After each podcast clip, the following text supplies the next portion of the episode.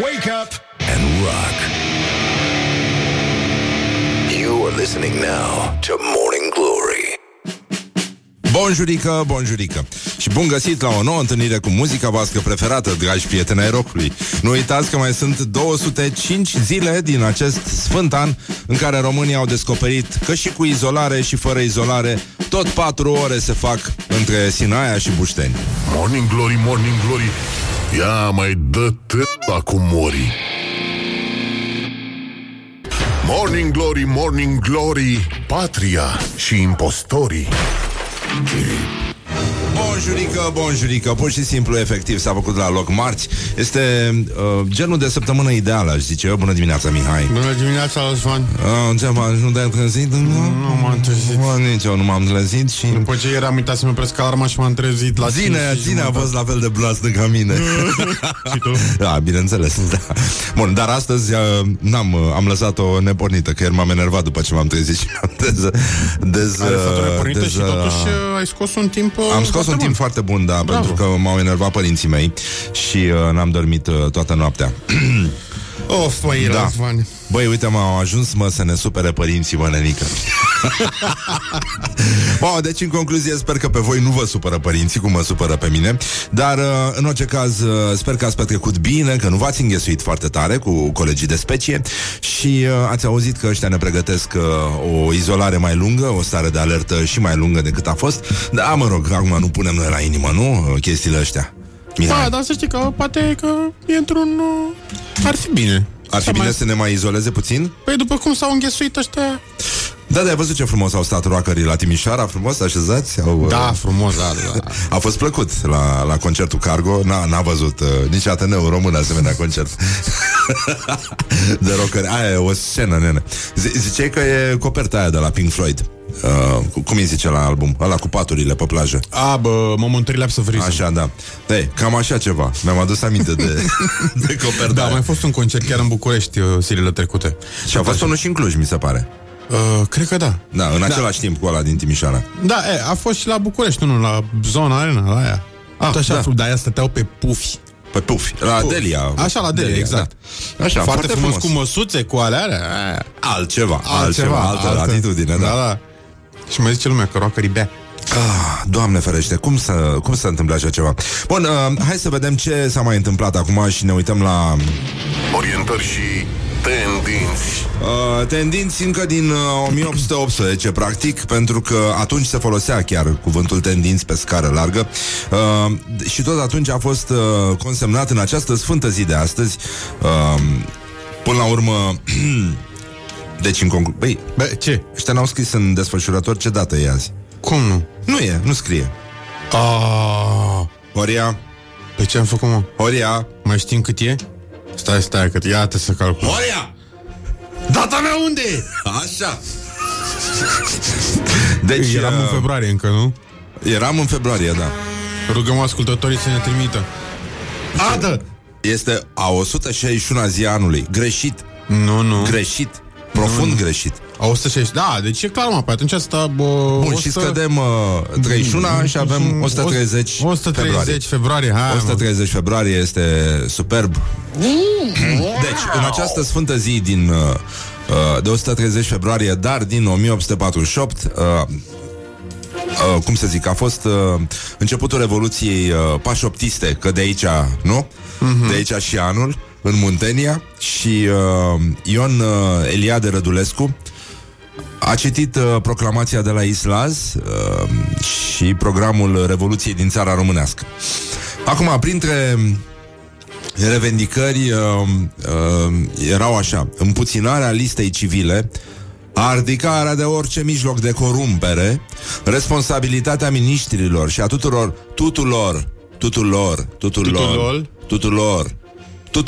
cum spunea și Ceaușescu, nu? Funcționarilor în funcția ce ocupă. Funcția mi se pare foarte mișto, spre deosebire de funcție. Deci, oamenii care muncesc au funcție, angajații la stat au funcție. Înțelegi? E așa ar fi normal să se facă totuși diferența. Cine joacă Minesweeper? Cine joacă Minesweeper? Ce? Scuzați. Unde scrie data Horia? Unde scrie, data? Unde? Data februarie. Data noastră unde este? Data noastră ziua, unde este? Data. Lasă 9 unde iunie. Este data? Că mă și enervez acum. Nu scrie nimic, Horia. Nu scrie. Mic. Scrie 9 iunie. Păi trebuie să bănim noi în ce zi suntem. Trebuie să stăm de facem de râs pe post, să spunem că este 129 februarie, Doamne ferește, să râdă toți ascultătorii de noi, mai ales ăștia care de obicei ascultă alte radiouri, dar astăzi, neavând cine știe ce bani la ei, au venit pe Rock FM, asta este. Deci, că ți-e și rușine să asculți alte posturi când ai bani în buzunar. De capul nostru. Oricum, din recentele sondaje de audiență a reieșit, haide că ne-am alintat un pic, a reieșit că bogații noștri sunt mai bogați decât bogații lor. Morning Glory, Morning Glory, stă pe spate muncitorii. Așa. Să revenim la Eliade Rădulescu. Ce zice? Bună dimineața și vouă, băieți. Ieri am crezut că am întârziat la lucru când l-am auzit pe muntele. Am crezut că e 10.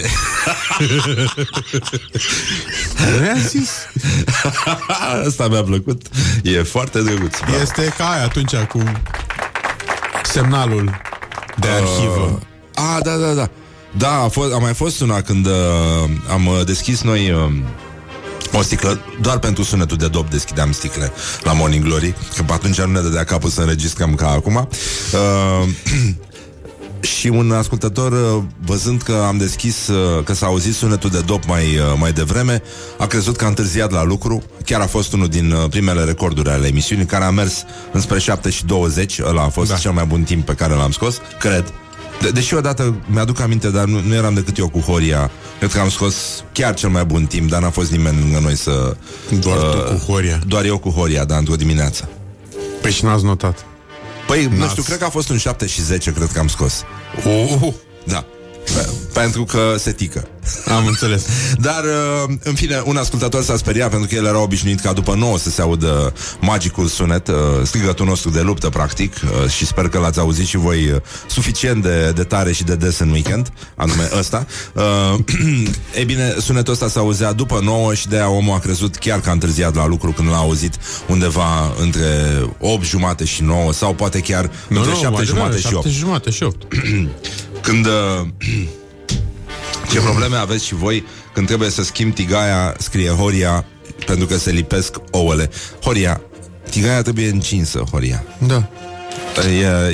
E secretul micului bucătar. Poate să spună și muntele, care încă se ocupă de cooking, încă n-a ajuns la gătit. E mai mult pe cooking, da. Așa, bun, deci în concluzie, să revenim la Eliade Rădulescu, la funcția și funcționarii statului, funcția ce o ocupă ei, libertatea absolută a tiparului, orice recompensă să vie de la patrie prin reprezentanții săi, iar nu de la domn, instrucție egală și întreagă pentru tot românul de amândouă sexele, scris cu câs, așa cum i-ar plăcea și lui CTP de altfel, care se scrie cu cât, desfințarea pedepsei degradatoare.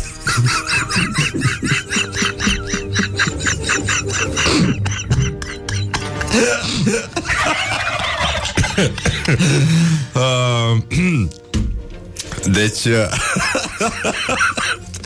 a fost bună asta. Morning Glory, Morning Glory. Așa. Bun, revenim.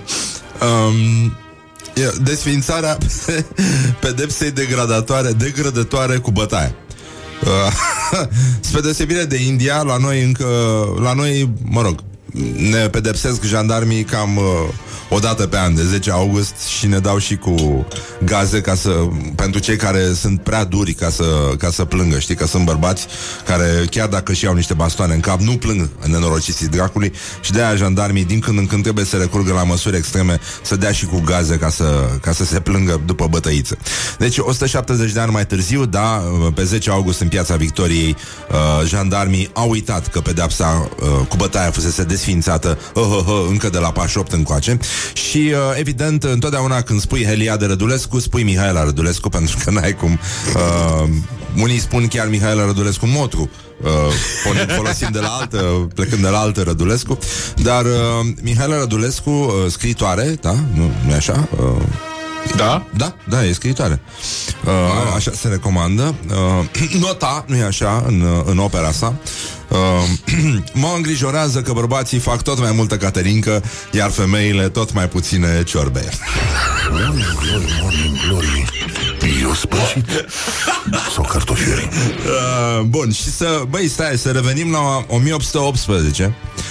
Îmi plac chestiile astea cu 8 acum. Deci a fost, s-a zburat prima dată cu balonul cu aer cald deasupra Bucureștiului și aerostatul, așa se numea, da. Aerostatul a fost numit bășica lui Vodă Caragea. În epocă se mai folosea și bășica udului, dacă vă aduceți aminte. Dar de atunci încoace, evident, românii care simt așa din când în când, adică atunci când simt ei un val de aer cald, întreabă: bă, care te-ai bășicat, mă? Morning glory, morning glory. Leave me at my table. This is Morning Glory. Put the hand and listen on Rock FM. Morning Glory, Morning Glory. Am murit și Montessori. Bonjurică, bonjurică, 20 de minute peste ora 7 și 7 minute, pur și simplu mai e puțin până când intră și copiii în vacanță și ne mai liniștim un pic, am glumit. Păi pe 12, nu? Săptămâna asta, gata. Terminat cu școala, gata, punem ghiozdanul în cui și mergem în vacanță. Asta era de anul trecut, nu? Parcă asta am zis anul trecut.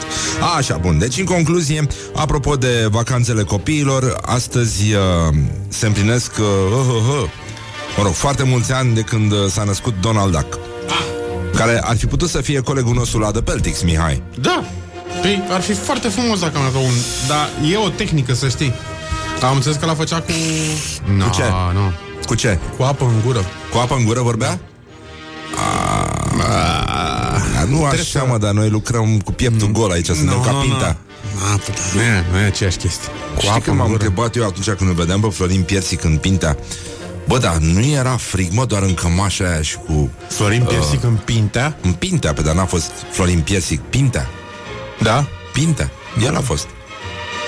Am plâns când l-au omorât. Pinte. A fost foarte impresionat. Dar cel mai impresionat eram de cum rezista el la frigul ăla, doar cu cămașa aia înodată puțin la piept și cu pelerina aia mițoasă pe umeri. Alendelonul ăla. Da, e genul ăsta. Dar în orice caz, astăzi avem o săptămână în forță, mai multe moțiuni la Senat. Autorul nostru preferat al titlurilor de moțiuni revine cu două piese foarte, foarte mișto și v-ați dat seama, e cazul să vorbim un pic despre... Morning Glory prezintă cursul de subdezvoltare personală. Bun. Avem moțiunea simplă: opriți-o pe doamna Negru de la Ministerul Șomajului și Prăbușirii Sociale, da. Inițiată de PSD la Camera Deputaților. Și mai avem moțiunea simplă: după vorbă, după port. Guvernul PNL după grindă se cunoaște, inițiată, o să râdeți, exact, de PSD. Acesta a fost Morning Glory prezintă cursul de subdezvoltare personală. Atât am avut de zis în privința asta și trecem direct la gloriosul zilei. Gloriosul zilei. Ministrul Sănătății Nelul Tătarul se gândește la prelungirea stării de alertă după 15 iunie. Dar de ce se gândește la chestia asta? Dai seama, o țară fără vârf de pandemie. Adică, da, se pupă. Bă, cu varianta asta în care... Și acum vrei și vârf de pandemie. Și dinozaurii mici, da. Sunt discuții încă referitor la a treia etapă de relaxare în care ne gândim la mall-uri în unele condiții. După cum știți, pe 12 iunie se termină anul școlar, deci punem ghiozdanul în cui. Deci părinții care stăteau cu copiii acasă se vor întoarce la serviciu și va trebui să găsim soluții pentru grădinițe, creșe sau after school-uri. Ne gândim la toate aceste lucruri în zilele următoare, urmând ca joi să anunțăm acele noi măsuri de relaxare. Dacă evoluția este favorabilă, joi vom putea anunța ce va urma de luna cealaltă, din 15 iunie. Ne trebuie o evaluare completă, iar 15 iunie nu nu cred că va fi data la care să nu mai prelungim starea de alertă, având în vedere și evoluția, focarele noi și faptul că încă avem o transmitere în comunitate. Acum, îți dai seama, a doua înviere am avut-o, cu a doua relaxare parcă ar trebui să se ocupe Teodosie de chestia asta. Poate ne mai relaxează el un pic. Dar avem vești și de la președintele Asociației Naționale a Agențiilor de Turism, care susține că oamenii nu mai pot fi ținuți și că trebuie ridicate restricțiile pe 15 iunie. Gloriosul zilei. Nicolae Demetriade se numește. Câte avem? Ieri erau 125 de noi cazuri. 125 de noi cazuri. Mă rog, față e scădere. E scădere. Da. S-a mai dus peste 200? Da. Nu. Suntem sub 200. Nu. Încă suntem sub 200. E ok. Dar mai avem de așteptat un pic. Problema e că a început să crească îngrijorător numărul vindecaților. Aici avem noi probleme. Da. Deci, da, uite, domnul... că și ăsta e în scădere. Nu, uite. Opa. Nicolae Demetriade de la Asociația Națională a Agențiilor de Turism zice: guvernanții ar trebui să înțeleagă că i-a așteptat cu nerăbdare momentul 15 iunie. Întârzierea chiar cu o săptămână peste această dată ar genera o mare dezamăgire, iar pentru hoteluri, restaurante ar fi o lovitură extrem de gravă. Nu se mai poate aștepta în continuare. Toate măsurile au fost luate de hotelieri, de terase, de restaurante, se conformează cu toate restricțiile, cumpără dezinfectant de la ăștia. Știi că îi obligă să cumpere dezinfectant dintr-un singur loc? Da. Păi nu așa se face business. Că se face frumos business-ul. Și vin și ăștia de la control cu ruleta, mă. Deci au venit în centru vechi și au măsurat distanța. Rulete luate doar dintr-un anume loc, presupun.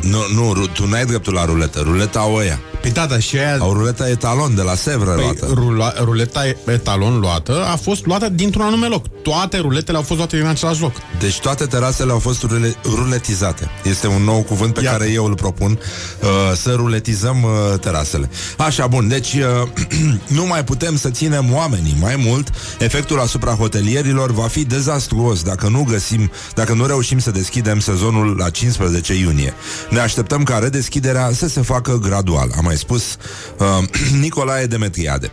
Acum, e adevărat că românii nu se mai pot ține și dovadă sunt foarte multe ganguri și ziduri din centrul Bucureștiului, unde încă simțim că s-au redeschis terasele. Adică e semnul că s-au deschis terasele, nenică, și că românii nu s-au mai putut ține și și-au invadat pur și simplu propria țară, făcând pipi pe unde au apucat ei, dar...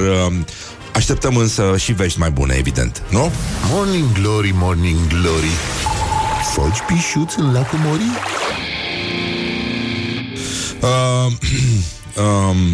Mai avem o creștere a pensiilor de 10%. Asta era o veste bună, că nu-mi dau seama. Ce? Deci a apărut și taxa de COVID, o să vorbim de chestia asta, care e de 5 lei și este o ilegalitate în cazul în care clientul nu este informat înainte că urmează să plătească această taxă de COVID-19. Și chiar a apărut pe bonuri. Am citit de mizeria asta. Era ca, știi, mai ții minte restaurantele ale italiene de prost gust, în care ți se aduce ceva pe masă și după aia te trezești că ți l-au pus cuvert, se numește mizeria. Așa. Și ți-l aduc pe masă și tu, ca prostul, mănânci. Zici că e din partea casei, dar costă 10 lei, 15 lei, genul ăsta de mică atenție. Niște măsline din partea casei, dar plătiți. Da. E genul meu de voluntariat. Voluntariatul pe bani este viața mea. Bun, deci în concluzie, domnul Cîțu vorbește despre o creștere a pensiilor de 10% și care ar fi cam tot ceea ce își poate permite acum guvernul. Deci suntem, vă dați seama, în... Morning Glory prezintă actualitatea la zi. Domnul Cîțu a spus că va prezenta premierului două scenarii pentru pensii, dintre care unul prevede o creștere de 10%. Al doilea scenariu nu știm ce prevede. Doar primul știm ce prevede. Al doilea Scenariul îl prezint premierului întâi. Premierului întâi? Da. Și unul este o creștere cu 10% a pensiilor. Dar și acolo sunt riscuri. Deci pe ălălalt, care nu știm ce conține, îl prezintă mai întâi, deși este al doilea. Mă rog, nu are asta importanță. Nu e important foarte mult. Există dorința și îmi doresc foarte mult, a mai spus domnul Cîțu, să creștem pensiile la începutul lui septembrie. Dar să fim onești, avem 1 milion de oameni care au intrat în șomaj. Avem companii care trebuie să se împrumute. Am înțeles că și economia mondială se va contracta cu 5,%. Deci vin vremuri frumoase, interesante. Și o să creștem pensiile în septembrie. Putem pe termen scurt să facem tot felul de nebunii, cum a făcut PSD, dar trebuie să fim responsabili. Între timp PSD bagă moțiune după moțiune. Au angajat un copywriter special pentru titlurile moțiunilor pe care le înaintează săptămâna. Deci sunt ceva aparte, sunt... dar se lucrează frumos. Care scrie chestiile astea? Era o vorbă românească, nu știu dacă o știi, Mihai, baba cere mare, guvernul dă cât are. Și cam cu asta cred că putem să încheiem în aplauzele publicului. Stay tuned or you'll be sorry on Rock FM. Goluș, Morning Glory, Morning Glory, rotisați sunt puișorii.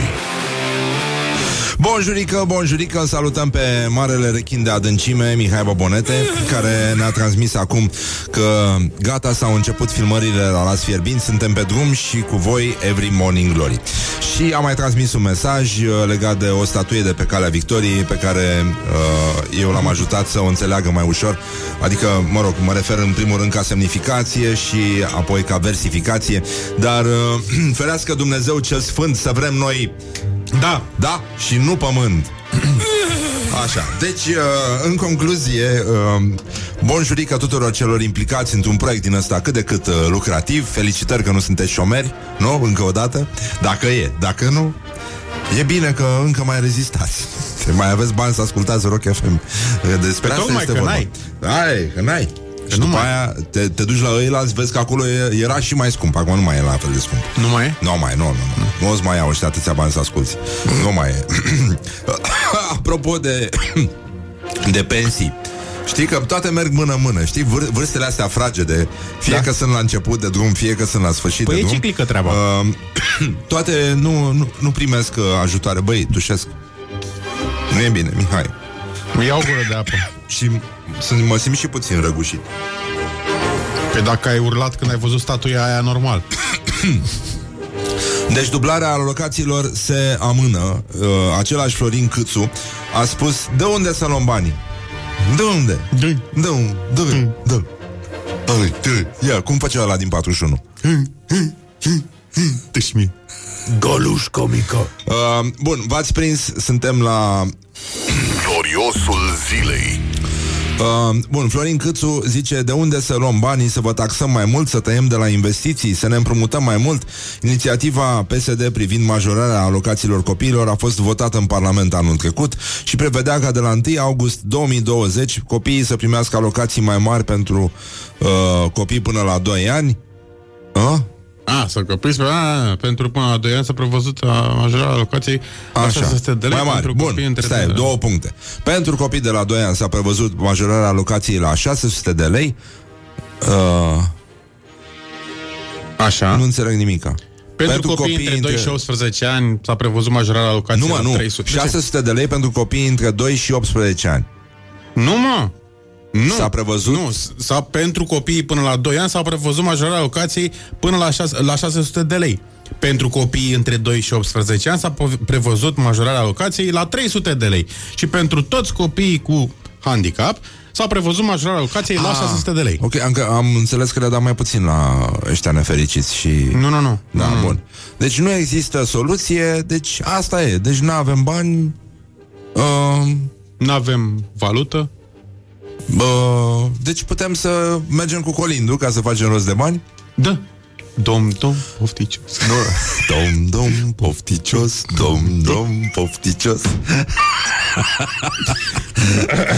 Nedat-o, nu nedat, nedat-o, nu nedat, nedat, nedat.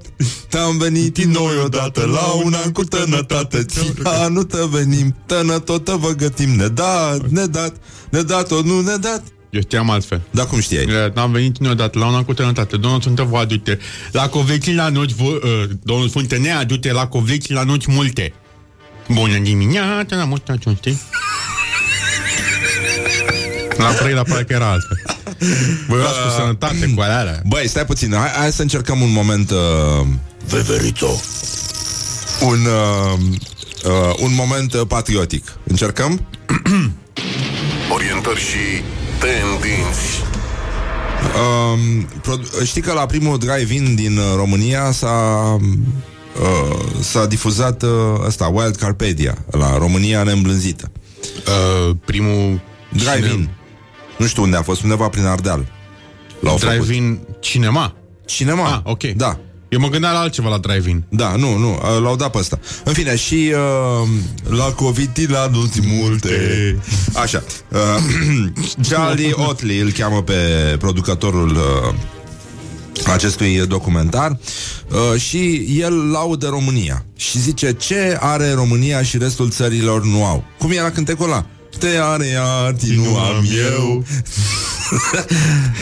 Are 2/3 din populația de de urși. Are cel mai mare ansamblu de păduri de diferite tipuri rămase în Europa. Dar asta nu mai durează mult, că avem nevoie de mobilă, avem nevoie de rafturi. Are monumente care datează de 3000 de ani. Și aici se rezolvă că avem nevoie de pietre de fundație. Avem combinația perfectă dintre Occident și Orient. Într-adevăr, și asta o atestă expresia asta care va rămâne pe toate zidurile din București, și anume Mâncați-aș. Așa. Scris cu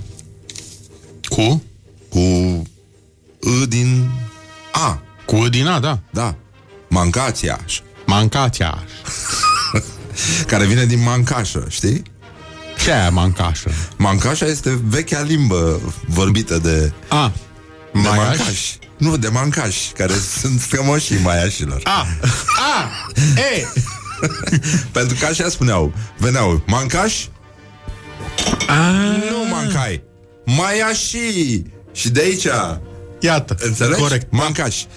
Deci, în concluzie, să ne întoarcem la Charlie Otley. Este așa de multă istorie și cultură în această țară și simt nevoia unui în această țară pe care o putem folosi la export pentru a-i atrage pe turiștii săraci. Nu, pe turiști aici, scuze-mă. Turismul poate fi viitorul acestei țări. Și aici se referă la Thailanda, cred. Bun, e adevărat, aici ar trebui băgat un citat din Petre Daia, pentru că el este cel mai mare turist din România. Puiuț! Urșii dirigează circulația, cormoranii fac baie în piscină, iar oile sunt statui vii, mai ales că lângă oaie poți găsi o frunză, dar lângă frunză nu găsești neapărat o oaie. Și să nu uităm de rând, ce avem 2/3 din populația de urși. 2/3 din populația de urși. Se ascund toți în cămară. Și încă avem nevoie de foarte mult lemn pentru rafturile din cămară, pentru că de-aia sunt foarte mulți urși în cămară, pentru că nu avem rafturi. Și Mihai, nu știu dacă... Uite, asta am scăpat din cămară. Gloriosul zilei. Tu știi ce s-a întâmplat... Știi ce s-a întâmplat apropo de urși? Nu. Apare din nou filmul ăla de animație rusesc New Zayets, New Pagadi. Da. Și că lupul cel nou nu este de nerecunoscut. Da. Dar aș prefera să să vorbim un pic despre ce s-a întâmplat în weekend în Vamă. Și dacă știi, a mers acolo domnul Marcel Ciolacu personal. Asta e pagerul. Da, așa e senzorul de Ciolacu pe care îl avem pe post. Dacă e ca la gaze. De Ciolacu, pe bune. Când simți gaze, faci așa. Spui Ciolacu, se aude chestia asta. Așa, bun, deci... pui Ciolacu, zici intră. Așa, deci domnul Ciolacu a zis așa: ieri, duminică 7 iunie, am fost și eu în Vama Veche împreună cu Lucian Romașcanu. Nu am văzut aglomerație nici în plin sezon cum am văzut ieri în Vama Veche. Deci îți dai seama, Marcel Ciolacu oricum e vamaiot din tată în fiu. Da, acolo a început. Și el împreună cu celălalt romașcan încercau să vadă dacă se poate face loc de o stațiune frumoasă de tip recreativ și în Vama Buzăului, pentru că, nu, care se înfrățească puțin cu Vama Veche, adică excedentul de turiști din Vama Veche să meargă în Vama Buzăului. Ho, ho! No? Și spui Buzău, spui ho-ho, evident. Și practic buzoienii au găsit vama, știi cum au găsit-o? Da. Aglomerată, nu deloc acceptabilă. Și ar mai fi putut să spună domnul Ciolacu. Am declanșat senzorul.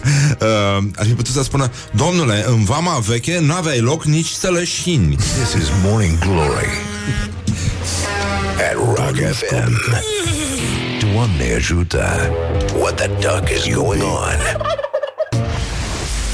Morning Glory, Morning Glory. Doamne! Se mărită florii?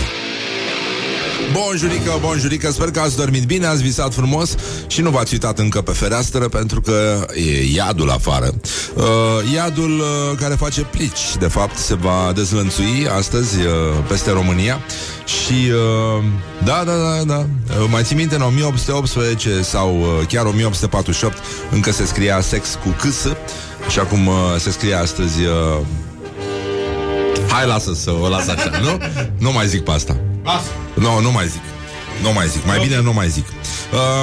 În orice caz, să știți că muzicienii au conștiință și polițistul din grupul Village People, în cazul în care vă aduceți aminte că ați dansat la un moment dat și v-ați făcut de râs pe aceste piese care se pun la toate... Și acum. Da, se pun la toate team building-urile, nu? Da. Înainte de Menaito, cred. Adică Neneitu, nu. Neneitu? Nu prea, n-am mai văzut, să știi, la team building-uri. Nu se mai pune Neneitu? N-am mai văzut. Mai găsești pe la anunți. La anunți, da, la anunți, da. Mai ales în urbe micuțe, cum se spune. În orice caz, polițistul din grupul Village People îi a cerut lui Trump să nu mai folosească muzica lor.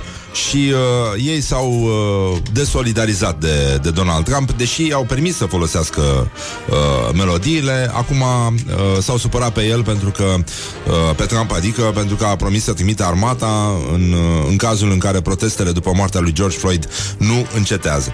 Deci dacă Trump ordonă armatei americane să tragă în proprii cetățeni pe teritoriul american, americanii vor manifesta într-un număr atât de mare în fața Casei Albe, încât va fi nevoit să renunțe la funcție înaintea alegerilor. Nu o faceți, domnule președinte, a scris Victor Willis, îl cheamă pe polițist în grup. Și îți dai seama că Trump deja a cedat psihic, l-a terminat. Cum când auzi de la formația asta, n-ai cum să nu te moiți, să face frică instantaneu. Și este și firește așa. Deci, în concluzie, da, știu. Pentru că de sabie s-au săvârșit. În fine, revenim la chestii mai serioase, cum ar veni. În orice caz, asta este. Mă bucur că am ascultat un pic de Village People la Rock FM, lucru care nu s-a mai întâmplat până acum, nu?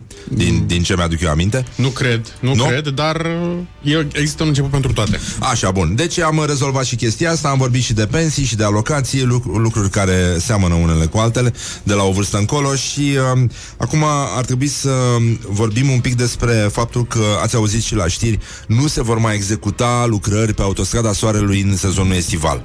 Du-te, mă! Deci un fel de opa! Deci nu e ok să nu se facă reparații pe autostrada Soarelui în sezonul estival? Păi da, am trecut și eu prin asta și chiar m-am întors. De altfel, a trebuit să merg până la Brăila și... da, a trebuit să fac cale întoarsă, pentru că nu e așa, se circula pe un singur sens și totul era foarte aglomerat. Frumos, da, 7 km de mers pe un singur sens, când toată lumea, nu e așa, mergea în același loc, ca să se distanțeze da, social, cum cât se zice, cât de cât. La gloriosul zilei spunem un un sincer Doamne ajută, și chiar ne referim la 31 de călugări din obștea mănăstirii Putna care au fost duși la unitatea de primire urgențe din cadrul Spitalului Județean Suceava și au fost diagnosticați pozitiv cu coronavirus, iar părintele stareț Melchisedec este omul cu cel mai complicat nume după exarhu în România în momentul ăsta. Nu cred că ne batem de la egal la egal. Zici tu? Exarhul este... E foarte complicat. Pentru unii. Este genul de persoană, deci dacă domnul Melchisedec, părintele Melchisedec cheamă un taxi, te asigur că el va spune că se numește... Te pupic. Cu siguranță Ionescu. Aș fi zis Popescu, totuși. Poate. Pentru că eu de obicei mă prezint Ionescu. Ai văzut? Da. Deci nu pot fi doi Popescu, doi Ionescu. Ei, în orice caz, i-au dat înapoi, practic, pe călugări. I-au... Tot înapoi. Că nu erau buni, erau asimptomatici. Nu. Da, în sensul ăsta. Nu era ok. Și că acum 2 săptămâni, când am încheiat slujba, erau la poartă cei veniți ca să ne testeze pe toți fără a avea un ordin. Niciunul nu am tușit. Nici unul nu am avut temperatură, nici cei de la spital cu darul lui Dumnezeu, încă 15 care mai sunt acolo. Toți sunt asimptomatici. Dragii mei, vă este destul să ascultați știrile odată dimineață și odată seara, dar să nu stați toată ziua, pentru că altfel vă veți virusa mental și vă veți îmbolnăvi de stres și veți cădea în depresie, pentru că, să mă ierte prea bunul Dumnezeu, scopul lor a fost ducerea și inducerea panicii în mod deosebit, care este groaznică. Deci, e clar că dacă nu ne-au termoscanat pe toți, au să ne viruseze mental. Și am avut și confirmarea că s-a stricat vama. Și mai avem o româncă stabilită în Londra, care a declarat pentru BBC News că s-a adus 1500 de kilometri până în Suedia ca să se tundă. Deci, dacă nici asta nu e glorioasa zilei, atunci... Bun, deci au profitat foarte mulți oameni de regimul relaxat din Suedia, din aceste zile, și asta doar ca să fugă de carantină. Dar, între timp a fost mai complicat să reintre Melchisedec. Așa, cică. Melchisedec. Melchisedec, mă. Melchisedec. Dar totuși mie mi se pare că sună mai corect, ca să zic așa. Melchisedec. Melchisedec este în franceză. Da. Și Melchisedec? Melchisedec este în franceză. Exact. E le Melchisedec. Melchisedec. Nu? Liqueur e un... sună ca liqueur. Oui, da, și e un... da, e un nume foarte întâlnit în Franța. Melchisedec, și se scrie cu Q-E la sfârșit, nu? Oui. Da? Oui. La fel ca și berbec. Nu?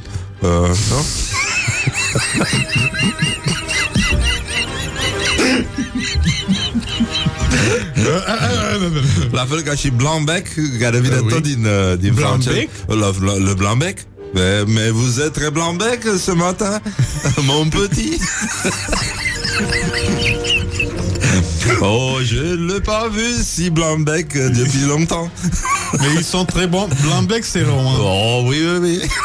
Les autres émissions de radio sont très blanc-bec. Hein. Mamă, măcar noi ne distrăm, știi? Da. Deci... Nu râdem între noi. Da. Bun, deci Ioana Marcu s-a dus în Suedia. Salut, numele meu este Ioana Marcu, sunt din Londra, chiar din oraș. Sunt foarte norocoasă și fericită pentru că am ales Suedia drept destinație ca să scap de carantină. Când ești un spirit liber, asta faci. M-am bucurat de cultura suedeză, să explorez orașul Stockholm. Fie că a fost vorba de tratamente de înfrumusețare, fie de restaurante sau de vizitarea celorlalte insule, având în vedere că aici au 24.000 de insule. Păi da, frate... Orice petec de asfalt între două băltoace insula acum, ia uite-mă. E adevărat că România așteaptă revenirea suedezelor din anii 70. Din anii 80 așteaptă revenirea suedezelor pe litoralul românesc ca să le arate ce înseamnă un spirit liber la el acasă. Și care să le arate muțele? Evident, ar trebui vorbit un pic și despre ABBA. Adică noi n-am terminat discuția despre ABBA în România, da. Știi că nu mai știu, am văzut pe undeva pe Facebook, era o discuție între două adolescente care vorbeau despre Loredana Glory, da? Da. Și una a spus, zicea ceva de Loredana Groza și ailaltă a zis, care Loredana? Zice, păi... asta e nasoală, să știi. E foarte nasoală. Și a zis, păi cum nu știi? Aia care cântă ABBA. Morning Glory, Morning Glory, noi nu suntem bolnăviorii. Don't forget to wash your hands. A fost, a durut asta. A cam durut, să știi. It hurts. Băi, dar în continuare nu e trafic. Ce se întâmplă? Păi, cred că unii copii... Stai puțin, nu s-a întors lumea de la mare. Încă e pe autostradă. Poate și asta, da. Bun, ați văzut... Mie că, nu știu, că nu plecăm azi. E prea devreme să vorbim despre CTP? E puțin devreme, nu? Cu T. Da. Ok. Cu T. Cum se scria... Sex cu câs înainte, așa se scrie CTP cu cât. O glumă foarte bună asta. Foarte bună. Vezi să o scrii undeva, să o dai repede, că cine știe cine ți-o fură. Băi, aș vrea să totuși metroul e plin, ne transmite cineva. Păi normal, dar sunt plătiți oamenii să stea în metrou. Păi stai, doamne, e metroul plin cu aia. Morning Glory, Morning Glory. Nasul, gura, ochișorii. Bun. Acum, la gloriosul zilei, o să vorbim despre un mic scandal care s-a născut și s-a stins pe Facebook, pentru că, nu-i așa, nu dăm bloc la timp și nu ieșim din conversație sau nu ne distrăm. Cătălin Teniță, antreprenor, mă rog, și om... militant, de altfel, și implicat în social foarte mult, și a comis o postare nevinovată care a stârnit foarte multe comentarii din partea experților rămași singuri pe Facebook, care au transmis că nu e bine să cumperi câine copilului, trebuie să adopți. Iar postarea a fost blocată pentru că a încălcat standardele comunității, așa că domnul blocată? Teniță... Da, până la urmă, da. Da, pentru că am sentimentul că inteligența artificială a băgat-o la vânzări-cumpărări de animale, chestie care este interzisă pe Facebook. Really? Da. Deși el nu cerea, adică nu oferea și nici nu cerea... El cerea doar un sfat. Da, bun. Și el a zis, felicitări fanaticilor, gata, ați rezolvat problema. După ce mi-ați zis-o mie și mai ales copilului meu în toate felurile, acum ați rezolvat-o elegant. Mi-e rușine că împart aceeași specie cu voi. Și acum să vedem de unde a plecat postarea. Am vrut să intrăm în legătură cu Cătălin, a spus că s-a săturat de discuție și l-am lăsat în pace. Întrebarea, a scris Cătălin Teniță pe Facebook. Vreau să iau un pui de Golden Retriever pentru fiii mea. Fix rasa asta și fix pui, fetiță, ideal auriu, că așa își dorește foarte mult. Ideal cât mai rapid. Că deja plănuim de vreo 2 luni, m-am convins că e responsabilă. Săptămâna trecută a periat toți câinii din țarcul de la Parcul Național mai mult de o oră. Voia să mergem apoi zi de zi la periat de câini. Cum să procedez? Știți vreun crescător de încredere în zona București? Sau un adăpost? Sau poate o persoană fizică? A spus Cătălin Tenița. Bun, deci a bifat toate lucrurile astea. Sigur că există foarte mulți naziști care susțin că este mai bine să adopți câini și că în niciun caz nu trebuie încurajați ăștia care cresc câini de rasă. Și de aici, având în vedere că nici măcar vârf de pandemie n-am avut, energia românilor s-a canalizat în distrugerea moralului semenilor lor și, în general, în lecții pe diverse teme aplicate contundent și până la învinețire semenilor lor. Acum... Noi vă rugăm să ne scrieți la 0729001122 dacă este normal să mai existe câini și pisici de rasă, când nu e așa, există atâtea animale de adoptat. Acum, dacă nu știu dacă mai există postarea, ar fi interesant să vedeți cum arată un delir public și mai ales cum arată o criză de ortorexie, se numește asta. E o formă din asta de reglare mentală în care simți nevoia să faci lucrurile foarte corect, dar nu numai tu, ci trebuie să-i aduci și pe alții pe calea ta și să-i înveți cum se fac chestiile. Și ăsta e modul în care oamenii se implică în viața unora. I-au făcut și copilul de rahat, l-au făcut și pe el de rahat. A fost o revărsare de ură fără margini, îngrozitoare, care ne arată că totuși grupurile de stăpâni de câini până la urmă seamănă foarte mult cu grupurile de mămici, că, da, mă rog, până la o anumită vârstă ambele ființe funcționează similar pe autonomie și mai ales cum se numește? responsabilitate. Da. Așa. Și nu în ultimul rând, dacă vreți voi să ne scrieți 0729001122 cum, ce ar fi de făcut, da? Ce s-ar putea întâmpla. A apărut și o tânără din Craiova care face terapie pentru animale, anunță Oltenia TV, și se curăță ceacre la animăluțe, în cazul în care credeați că delirul nu poate merge mai departe de atâta. Da, îi pare drăguț asta. Asta e drăguță, da, drăguță. Da. Și... nu în ultimul rând, cum să zicem noi, mă, nenică? Vorbim despre Ion Țiriac un pic? Că despre Ilie Năstase s-a vorbit în weekend. Mai ales la universitate, jos în pasaje. Și aia. Dar mai avem un glorios al zilei. Gloriosul zilei. Cornel Dinu povestește că Ion Țiriac a acordat un interviu unui post german de televiziune, iar reporterul l-a acuzat pe fostul mare tenisman că a distrus austeritatea modestă și productivă a lumii germane prin prețul și luxul lojelor. Poftim? Da. La meciuri, se înțelege. Da. V-am învățat să trăiți cu adevărat și să câștigați, pentru că v-am dat deoparte crembuștii și cartofii pe care îi mâncați zilnic peste tot și aducând șampanie, caviar și tot luxul în lojele pe care vi l-am creat. V-am învățat să trăiți, dar și să prosperați, pentru că acolo se întâlnesc cei din elita Germaniei, se cunosc, discută și pun la cale afaceri din care țara voastră are numai de câștigat. Bun, acum e sigur că e foarte bun... și că acum suntem rasiști cu animalele. E bun și caviarul, dar îți dai seama că parcă totuși dacă e prea mainstream să înmoi acum crembuștul, că am văzut că există această tendință să înmoi crembuștul în muștar, e mai mișto în caviar. Da? Da? Eu o să încerc. Da, chiar am acasă, mă duc să pregătesc. Șampania e foarte bună, în special aia la sticlă, din aia vărsată să nu cumpărați. Eu am văzut la pungă. La pet. La pungă o să apare, la bag-in box. Șampanie. Păi de ce? Dacă a apărut spumant la doză, ce are? Păi da, dar cum la pungă? A apărut prosecco la doză. Nu, m-am glumit, mă. Nu există șampanie. Da, mă, știu, am înțeles, dar cum ar fi dacă ar exista? Păi nu mi se pare grav. În Paris poți să-ți iei un demilitru de șampanie. Adică stoarnă șampanie într-o cărăfuță și stai cu ea pe masă și bei din ea, liniștit. Ceea ce nu e grav. Nu e deloc grav. Dar...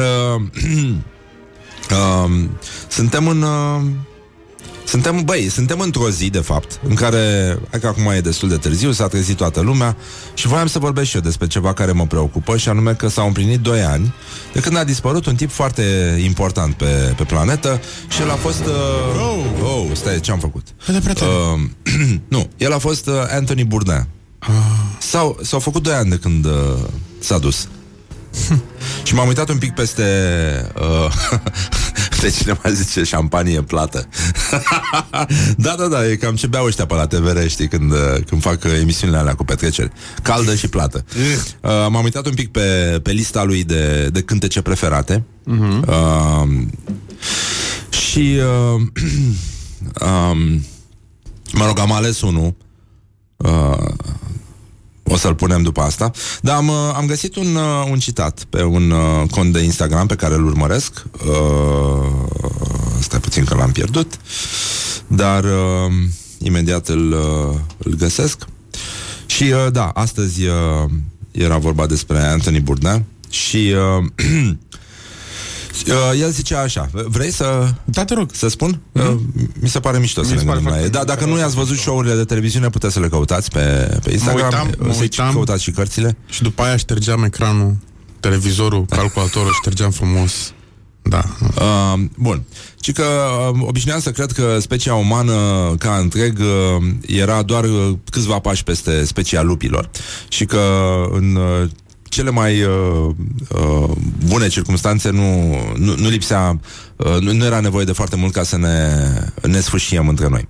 Și că partea asta, felul în care oamenii se organizează în cete care îi ajută să-și promoveze egoismul, lașitatea, invidia și în general pericolul pentru ceilalți oameni, ar fi singura dominantă. Mă rog, traduc așa în trecere. Și de atunci, după foarte multe mese la care am stat împreună cu oameni de peste tot de pe planetă, m-am gândit că și pentru că nu există nicio lipsă în în rândul oamenilor care ar dori să le facă rău celorlalți. Ieri s-a împlinit, da, s-au împlinit 2 ani, scuze, dar na, ieri am fost liber, deci vorbim astăzi. Așa, bun, m-am gândit că totuși, în ciuda acestei chestii, deși ticăloși se produc permanent, totuși lumea este plină de oameni buni și care fac cu onestitate tot ceea ce pot ei mai bine. Și, în general, că toți cei... everybody, if turns out, is proud of their food when they have it. Deci, toți oamenii sunt mândri de mâncarea lor atunci când o au și e bună... E bună sublinierea asta. Și se bucură să o împartă cu ceilalți atunci când au ce. Își iubesc copiii, le plac glumele bune și de aici pleacă spre o filozofie a acestei mese eterne la care ne întâlnim unii cu alții, ne împărtășim și ne apropiem unii de alții și...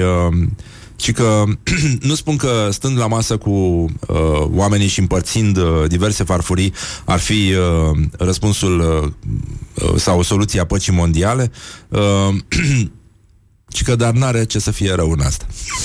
Așa s-a terminat citatul din Anthony Bourdain, un mare om și mare pacifist și mare umanist, de fapt, în felul lui. Și de asta m-am gândit că tocmai pentru că a trăit cu gândul la, sau nu știu, aproape cu intensitatea pe care o promovează piesa asta de la Talking Heads, care e și una din preferatele mele și care este once in a lifetime, cred că merită să o difuzăm astăzi, ca piesă de insistență la Morning Glory.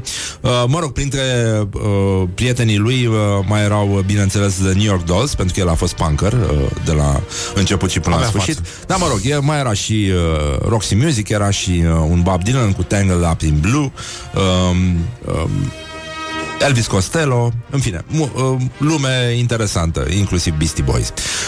Acum, Once in a Lifetime se numește piesa de insistență de astăzi de la Morning Glory și eu dedicăm cu totul și cu totul lui Anthony Bourdain, un mare om, un mare spirit care a trăit printre noi, a mâncat și a băut și a fumat.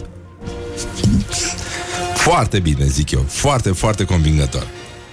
Don't carry me with a little sugar. Wake up and rock. Mancațiaș. Morning Glory, Morning Glories. Poate ei de la Chuck Norris. Bonjurică, bonjurică, am revenit la Morning Glory. Sper că v-a plăcut și piesa de insistență. Și dacă găsiți niște timp liber, luați emisiunile lui Anthony Bourdain, uitați-vă la ele, citiți și cărțile, sunt mișto. Și acum revenim, mă rog, Horia, mătușile emisiunii, ne-a suflat din culise că, apropo de evocarea lui Bourdain, Papa Francisc a spus odată: dăm, Doamne, o digestie bună, dar dăm și ce să diger. Și da, da, dar e foarte bine așa. Și ne întoarcem un pic la lupta asta cu câinii de rasă, cu ăștia de la adăpost. Bun, lumea este foarte aprinsă. Ideea este că, fiind vorba despre copii, contactul dintre un copil și un câine adoptat poate fi uneori... poate să lase cu traume pentru ambele părți, mai ales că un câine adoptat vine cu un bagaj de traume și de boli, de cele mai multe ori. Și asta îi face pe mulți dintre ei destul de labili. Au nevoie de multă consiliere, de multă răbdare, ca ei să adapteze și să treacă peste traumele peste care mulți dintre ei nu trec niciodată. Și de asta e puțin mai complicat atunci când vine vorba despre copii mici, care Dumnezeu știe ce butoane pot să apese în psihologia câinelui și să-l facă pe ăsta să se transforme, Doamne ferește, în fiară. Deci despre asta ar fi vorba. În orice caz, nu există o singură soluție, există soluții legate de responsabilitate și, sigur, dacă îți dorești ceva pe lumea asta, nu înseamnă că ar trebui să... Nu, Mihai?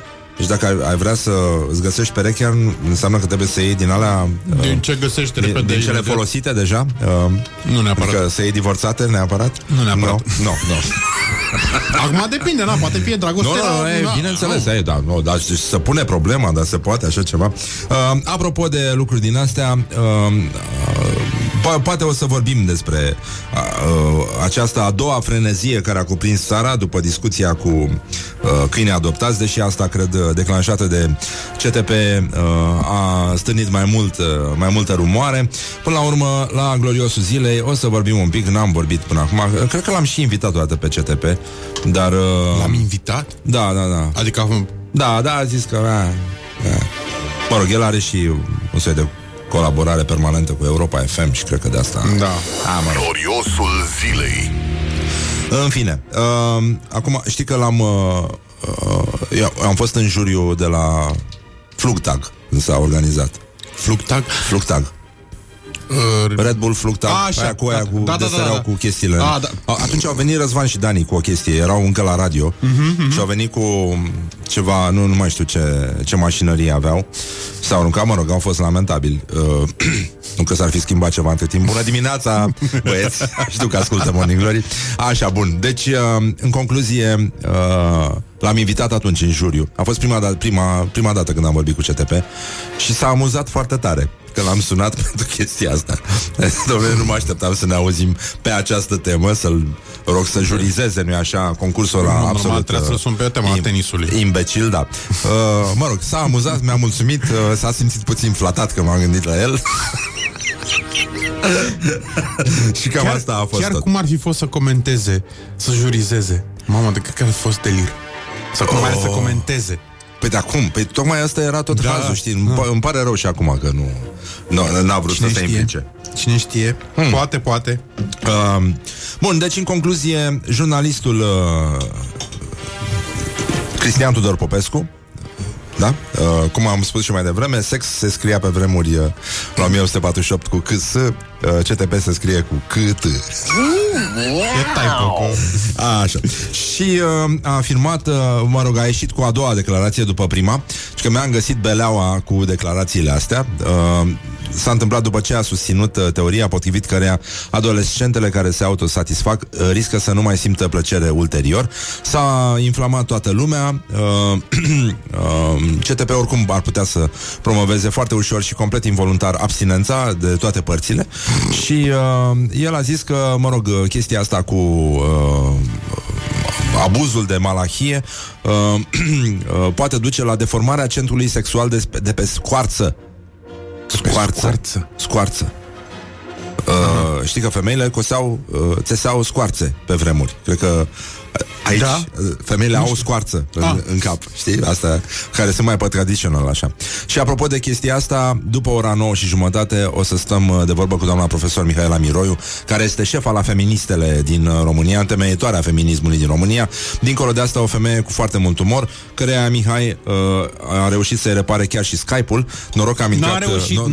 N-am reușit, a fost o pură întâmplare. Păi, dar am sunat-o pe femeie, era absolut disperată. Și mi-a zis, nu pot să mă, nu știu ce am făcut. Și a zis, băi, și mi-a plăcut. Deci, respect, umor, feminism și așa mai departe. A spus, domnule Exarcu, sunt proasta satului.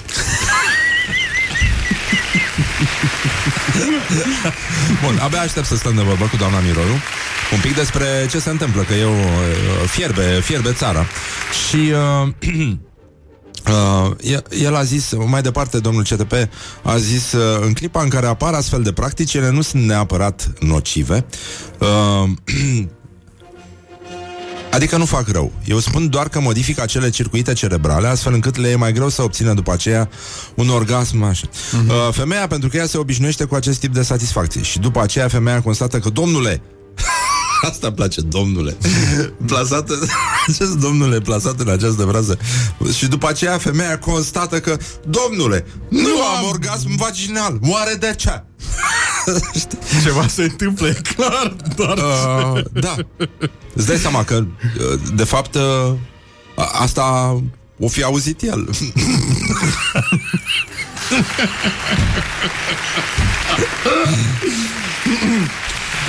Nu este adevărat, nu se întâmplă tuturor și nu este normal.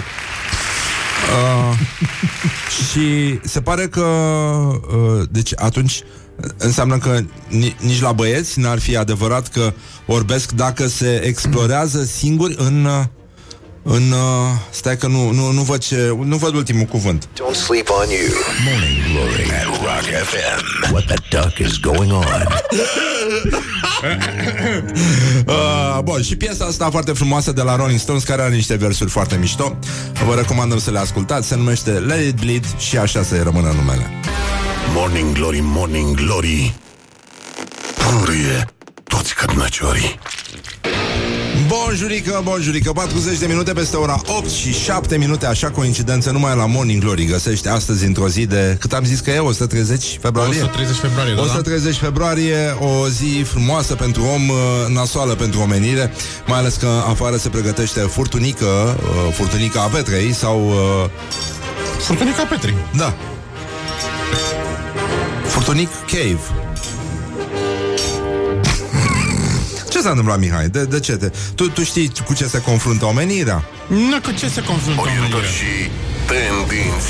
Păi se confruntă cu cea mai gravă criză economică din ultimii 150 de ani. Asta a zis Banca Mondială. Economia mondială o să se... Se strânge la curea. Se contractă cu 5,2% din cauza noului coronavirus. Un nivel care n-a mai fost întâlnit de la al doilea război mondial încoace. Și numărul țărilor care se află în recesiune pare să fie să poată face această criză comparabilă cu lunga depresiune din anii 1870. Mai spus reprezentantul Băncii Mondiale. Deci, impact economic rapid și masiv, și asta în ciuda ajutoarelor guvernamentale. S-a întâmplat și în piețele emergente, și în cele în dezvoltare, și în economiile avansate. Domnul vicepreședinte al diviziei Creștere Echitabilă și Finanțe are un nume foarte greu de pronunțat și până una alta e nevoie de mai mult pentru o relansare și e nevoie de o acțiune mondială urgentă, o criză care ar urma să lase cicatrici pentru foarte mult timp și va ridica provocări imense la scară mondială. Și, nu în ultimul rând, mai avem o estimare așa, 70-100 de milioane de persoane ar putea să cadă în sărăcie extremă, ștergând astfel progresele realizate în ultimii 3 ani în lupta împotriva sărăciei. Ceea ce înseamnă că vom avea mai puține mașini pe stradă, deci, iarăși, Greta va fi foarte mulțumită. Sunt și foarte mulți lăutari care au anticipat chestia asta în România. Avem de pe albumul Aducalu Puneșeaua, iată această previziune de la Ionel Tudorache, refrenul Sărăcie, sărăcie, mi-ai adus boala cu tine. Yeah. Ia. Sărăcie, sărăcie, mi-ai adus boala cu tine, că tu nu fii la bogat, o ce mai noroc, îl distruși pe cel sărat, o ce mai noroc. Ia auzi, băi, ce frumoasă, băi, ce frumoasă. Nu mă facem bine, nu mă fac lume, nu mă dă casă. Atât, apătut. Mulțumim foarte mult și trecem evident la câți ani din viață lucrează românii comparativ cu alți europeni. Praf în ochi. Ci că lucrează în medie 34 de ani din viață. Asta spune Eurostat în datele pe 2019. În România, speranța medie de viață este de 75,3 ani. Și că a crescut speranța de viață cu aproape 2 ani jumate. Și, bă, nu e rău. O femeie și că muncește în medie 30,3 ani pe parcursul vieții active, cu un an jumate mai mult față de 2009, în timp ce un bărbat muncește în medie 37 de ani, în creștere cu 3,1 ani față de acum 10 ani. Și la nivel european, un cetățean lucrează în medie aproape 36 de ani din viață, iar femeile 33 de ani.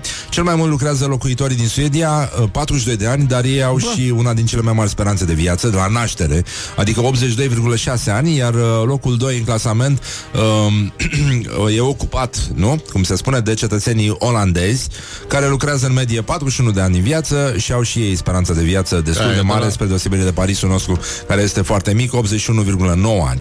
Apoi Danemarca, ăștia sunt activi 40 de ani, Nemții sunt 39 de ani activi, estonienii 39 de ani, dar toți au speranță de viață de 81 de ani. Italienii italienii sunt cei mai puțin lucrători, adică lucrează cel mai puțin timp din viață, dacă și aia se poate numi viață, în orice caz, adică 32 de ani și bă, tu știi cât ce speranță de viață au italienii? Aveau, nu știu dacă mai au. E păcat să renunț acum. 83,4 ani, ceea ce arată că totuși crizele de nervi prelungite îți pot prelungi și viața, nenică. Deci, genul ăla în care dai atât de mult din mâini ca să eviți să faci dracului ceva. Stai, mă, săracă, la ăștia orbitul totul este cu gestica mâinilor. E vorba de poanie. De poanie, de... E foarte important. E adevărat că românii, după cum se vede, lucrează mult, în ciuda aparențelor. Dar uite, cine a ținut autostrada blocată acum? Nu? Păi specialiștii de la drumuri și poduri. Da, pentru că, nu-i așa, trebuie să muncim zi și noapte. Da, numai cine nu muncește nu greșește. Este, iată, o vorbă românească foarte frumoasă, care este citată în momentele cheie și de hoții de buzunare prinși. Da? E foarte important. Acum, la frații noștri italieni, de fapt, există două probleme. Una, că ei ar vrea, adică majoritatea celor tineri, italienilor tineri, ar vrea să se prelungească și mai mult speranța de viață, ca să poată și, adică la părinților să aibă, să fie speranța de viață mai mare, astfel încât copiii adulți să poată locui cu ei până la adânci bătrâneți și să încerce în tot acest timp să pronunțe corect lămâie. Morning Glory, Morning Glory, să învelim în scoci doctorii. Și nu în ultimul rând, Mihai, mai avem. Da, nu mai avem un meciul declarațiilor de astăzi. Chiar Morning Glory prezintă meciul declarațiilor. Astăzi se luptă Aurelian Bădulescu. Ce? Deci când l-am auzit am zis că nu e adevărat. Asta, declarația lui Bădulescu. Da, okay. Este... M-am dus aminte acum de ea. E foarte frumoasă, dar a fost celălalt meci important din weekend. Ei, și ce să vezi, Nicușor Dan și Aurelian Bădulescu s-au luptat pe zi, troleibuze. Și iată, parcă și vezi ca în Mad Max, mai ții minte cum mergeau războinicii, ca pe un fel de care să se ciocnească în troleibuze, cum se ciocneau cavalerii pe vremuri în turnire. Cum le zicem alea? Da. Pantograf, cred că se numește. Da. Așa trebuie să fie. Dacă la tramvai era pantograf, nu știu dacă și ăsta e aceeași. Trebuie să fie tot pantograf, că face aceeași treabă. Prins de pantograf, așa. Da, exact. Mai lovit și în operație. Așa a ajuns Nicușor să umbli cu gorile, a spus Aurelian Bădulescu. Și Nicușor Dan spune: stați la 2 metri de mine, așa cum zice legea. Haideți să nu facem circ, a spus, da. Nicușor.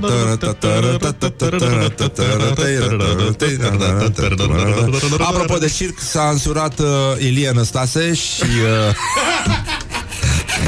atelierul de reparat ceacre.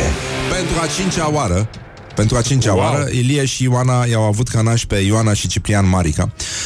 Petrecerea de nuntă s-a desfășurat în Mamaia, în zona administrată de Ciprian Marica. Și cum... cum adică? Ce? Să-l ai? Wow! Captatori se numesc mizeriile alea. Așa. Ok, bine, mă rog, nu are importanță, nu. Da. Cum să-l ai naș? Da. Pe Marica.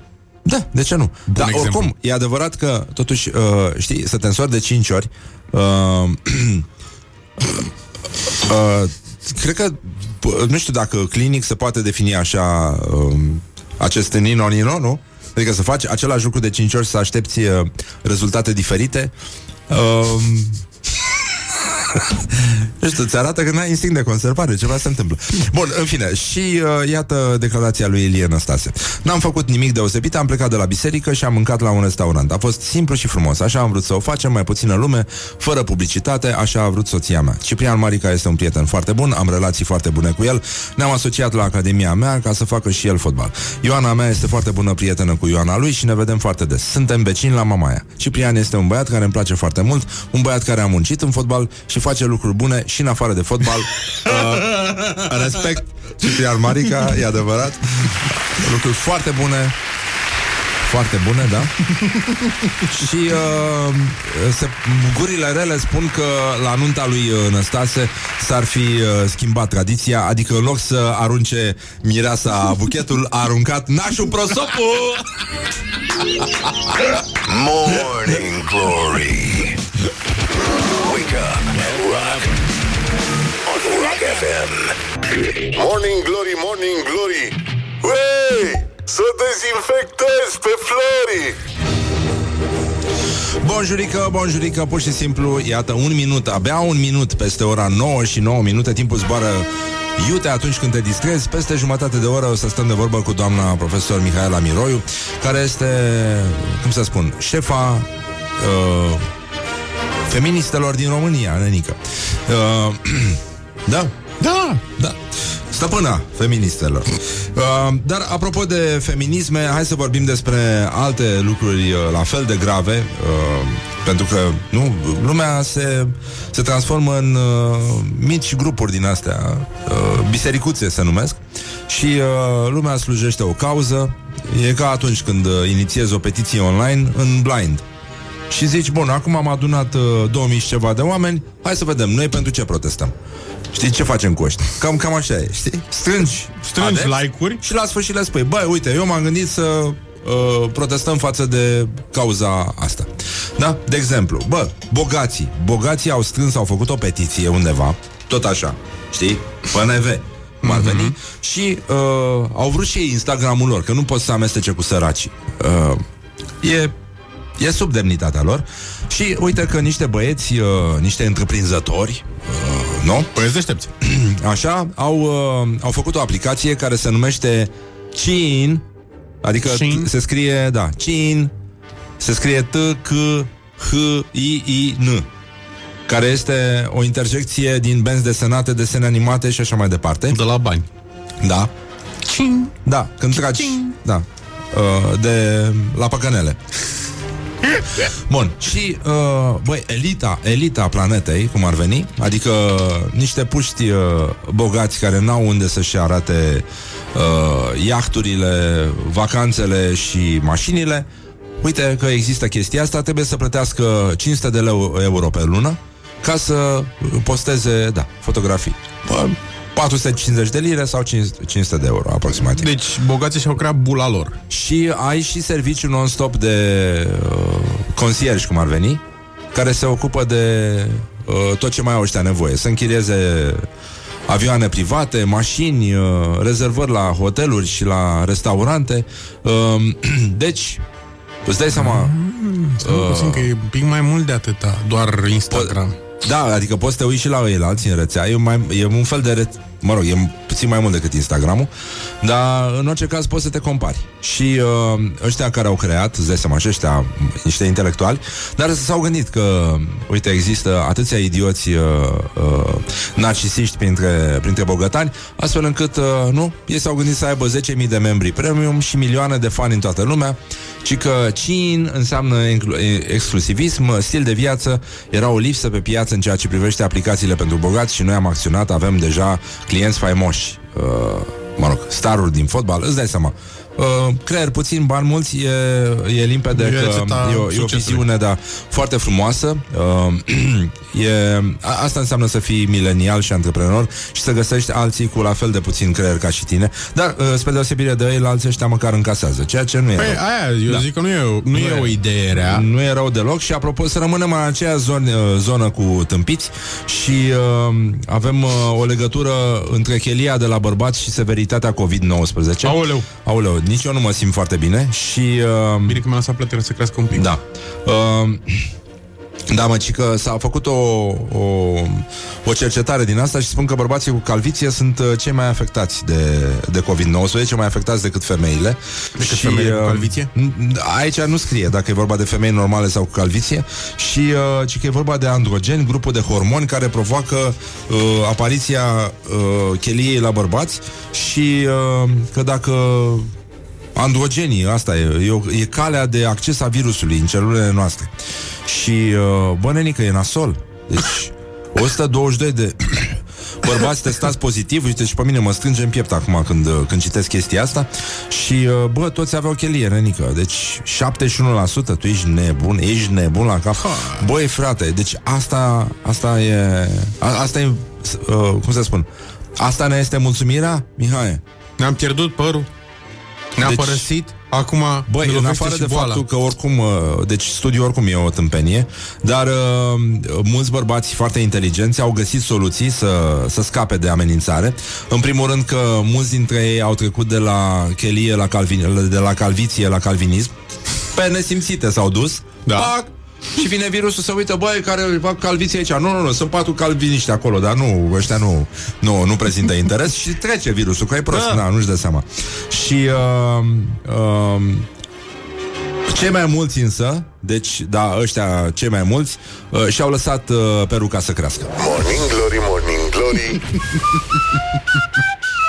Noi nu suntem bolnăviorii. Don't forget to wash your hands. Și mai avem... stai puțin că nu s-a terminat aici. Deci România este pe locul 57 în topul celor mai sigure țări de vizitat în această perioadă.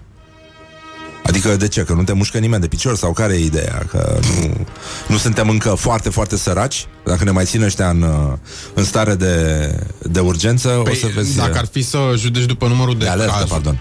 Așa, dacă ar fi să judeci după numărul de cazuri, da. La cât se testează la noi, chiar că suntem în siguranță. Bun, în orice caz, Elveția și Germania sunt pe locul 1, respectiv 2. Și, pe urmă, România e pe locul 30 din cele 43 de state.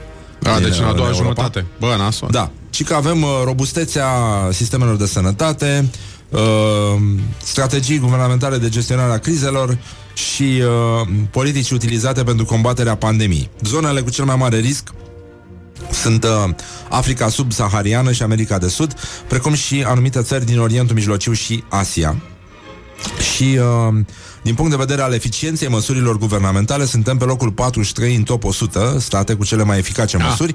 Germania și Israel sunt primele, iar Paraguay și Brazilia, Mihai, sunt pe ultimul loc. Bă, oricum, noi, având în vedere că nici n-am avut vârf de pandemie, la noi a fost un... Și doar așa, un fel de depresiune a țării bursei. A fost un deal, așa, da. Un delușor. Pe sistemul Blaga, deal-vale, așa. Dar nu știa seama care e dealul, care e valea, în sensul ăsta.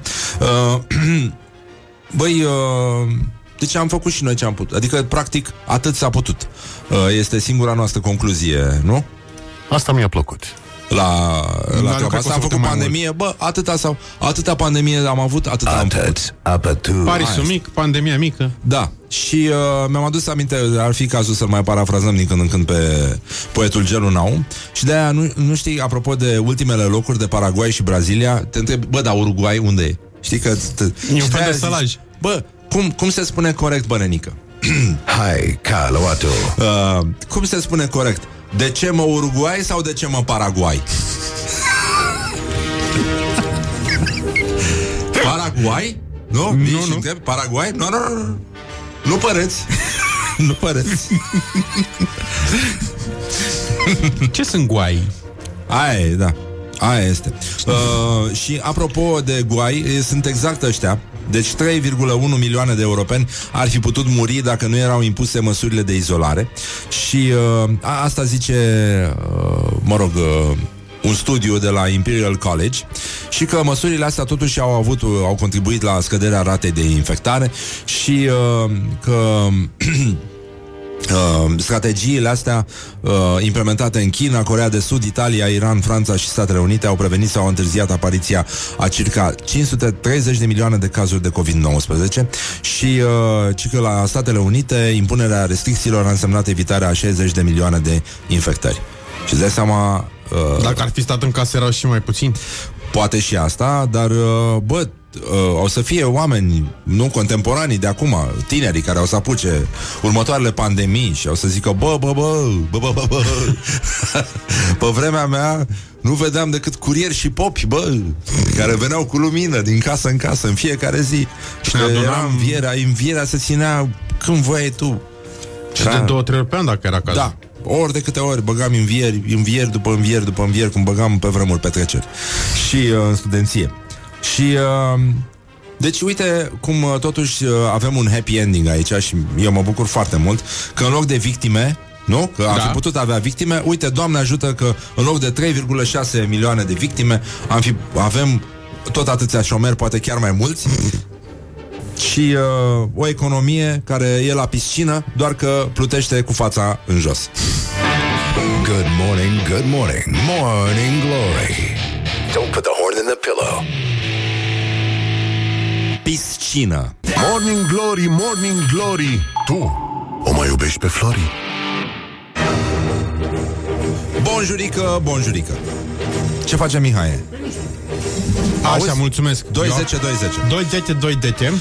suntem practic într-un moment istoric când facem legătura, deși s-a spus despre Morning Glory că este o emisiune misogină, în special cu femeile, noi putem merge mai departe și am zis hai să încercăm să stăm de vorbă cu doamna Mihaela Miroiu, e profesoară universitară, cercetătoare și o foarte bună cunoscătoare, practic stăpâna feministelor de la noi din țară, așa că îi spunem bună dimineața. Absolut față. Bună dimineața. Bună dimineața. Stăpâna nimănui. Dar le-ar plăcea un pic să, da, să vadă. Nu, deci realmente detest ideea că stăpânești orice în materie de oameni. În orice caz, practic doamna Miroiu este cea care a inițiat studiile legate de feminism în România. Anticipează și o revenire a matriarhatului, de altfel, un lucru foarte interesant despre care ar trebui să vorbim. Și cred că este oportun să o avem invitată acum. Suntem live și pe Facebook, dacă vreți să mutați practic aparatele de radio. Și a spus doamna Miroiu, plecăm de la acest citat: m-aș bucura enorm ca în timpul vieții mele să nu mai fie deloc nevoie să fiu feministă, fiindcă misoginismul, sexismul și patriarhatul sunt deja istorie. Acum, mai comentați afirmația dumneavoastră sau o lăsăm așa? Bună dimineața! Eu cred că pentru orice persoană cu o cultură de bază înțelege relația între cauză și efect și nu e cazul să mai prelungim. Deci, un ism democratic se termină când s-a terminat problema care l-a generat. A existat o dezbatere în 2016 la care a participat doamna Miroiu, se numea Feminism și societatea în România postcomunistă și se constata atunci, în 2016, mă rog, nu e chiar o mare distanță istorică și chestia cred că funcționează în continuare, că deși România a implementat aceleași legi care se aplică în toate statele UE, țara noastră e pe ultimul loc în clasamentul egalității de șanse. Ați observat vreo modificare de atunci încoace? Din 2016? Da. De formă, în sensul că a crescut puțin procentul de reprezentare în Parlament, foarte slab la nivel de consilii locale, dar asta nu înseamnă că s-au făcut politici substanțiale și pentru interesele femeilor. Românii sunt misogini by default? Avem ceva în gen, în cultură? Nu avem nimic în gena naturală. Avem în gena culturală un retard de dezvoltare democratică pe care îl știm cu toții. Și la meniu vine și povestea asta cu tipul de societate patriarhală tradițională, care chiar dacă nu mai are niciun fel de motive obiective, să ține bățof la nivel simbolic. Am selectat câteva afirmații ale unor persoane foarte publice Și, mă rog, o să începem cu ce e mai rău pe lume, declarația lui Gigi Becali. Eu nu votez, eu n-am voie să votez. Păi ce să votez, femeie? Am luat-o razna cu toții, mergem pe miriște. Că face confruntare, domnule, cu Iohannis. Păi de ce ești bărbat? Cum să faci confruntare cu o femeie? Ce idei poate să aibă o femeie? Eu spun ce spune Sfânta Scriptură, Hristos și Sfântul Apostol Pavel. Femeia, în funcție de președinte, nu are cum să fie. Ce vreți să comentez? Ce puteți, nu știu ce e. În primul rând că el, săracul, reprezintă o aripă talibană a ortodoxiei și nu, să zicem, ortodoxia asta mai generală, care nu face genul ăsta de afirmații. În al doilea rând, săracul chiar nu, ori n-a citit, ori n-a înțeles o iotă din Evanghelii, pentru că Iisus niciunde nu tratează femeile ca inferioare sau spun că n-au minte, n-au idei. A trăit foarte mult înconjurat de femei, ele au fost primele martore ale învierii, a avut multă încredere în ele, le-a apărat ori de câte ori au fost atacate, deci să invoci pe Iisus ca să dai în femei la nivel de competențe, minte, mi se pare ridicol, stupid, fals și cum vrei. Adică, da, bine, acum Gigi Becali este... oier, sigur că asta nu e neapărat o scuză, nici nu e o acuză la adresa oierilor, pentru că există și oieri plini de bun simț din punctul acesta de vedere, dar între altele nu cred că el e o problemă, ci faptul că e atât de faimos și uite cita, nu? Da, genul ăsta. Dar oricum, e adevărat că poate fi și un model pentru o mare parte din urangutanii care cred că mamele lor sunt inferioare, că plecăm de aici, de la o stare exact, de fapt. Da, că le-au născut niște ființe situate la jumătatea distanței între om și animal, a căror gândire nu contează, care de fapt nu contează deloc în istorie și care sunt un fel de, nu știu, femele, născătoare și îngrijitoare. Dacă asta e cred ei despre mamele lor, îmi pare rău, nu pot califica.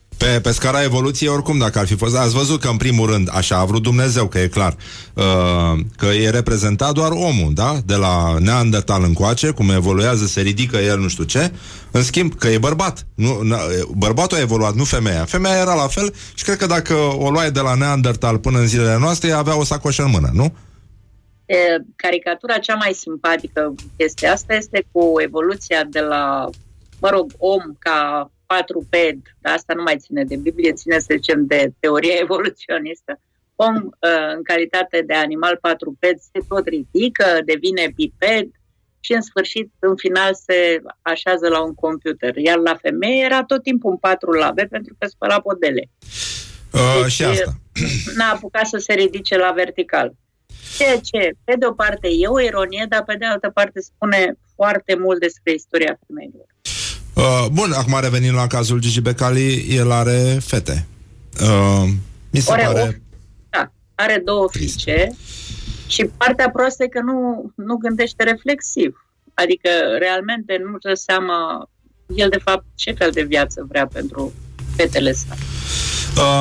Anul ăsta au avut loc niște proteste de 8 martie, mă rog, liturghia feministă de 8 martie s-a întâmplat în fața Catedralei Mântuirii Neamului, un protest față de mesajele discriminatorii ale Bisericii Ortodoxe Române, prin care bărbatul este situat pe un plan superior față de femeie, atât în familie cât și în ierarhia socială. Bun, asta de aici până la companii avem un pas de făcut. Puteți comenta chestia asta? Vi se pare o chestie stridentă, să zicem? Acum, vă spun de exemplu ce mă deranjează și pe mine și sunt foarte de acord cu ele. În ciuda faptului că în Evanghelii nu există niciunde, deci în învățătura lui Hristos, nu există niciunde asemenea mesaje, eu ca femeie, dacă am născut un copil, trebuie să fiu supusă unor slujbe de curățire, pentru că sunt considerată spurcată și aici apare iar o mare problemă. 6 săptămâni dacă am născut o fată, 3 săptămâni dacă am născut un băiat. Deci, spurcăciunea are o legătură cu genul.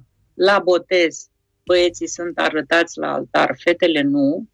La căsătorie există explicit în slujbă formula care, atenție, vine din Vechiul Testament, nu din Noul Testament, că bărbatul e cap femeii și trebuie să o iubească ca pe trupul său și se face relația directă între persoana cap din familie și persoana trup din familie.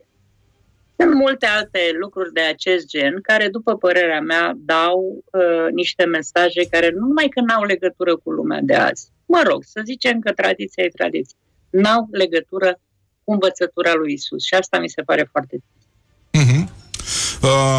Acum, trecând la alte lucruri, pentru că există o latură, să spunem, puțin mai angajată, mai vehementă a feminismului, care exclude femeia, adică așează femeia într-o relație de egalitate deplină cu bărbatul și atunci exclude toate gesturile de curtoazie pe care le consideră neavenite, nejustificate. Femeia, pentru că un gest de curtoazie ar pune femeia într-o poziție slabă, să spunem, dacă îi deschizi ușa unei... Cum?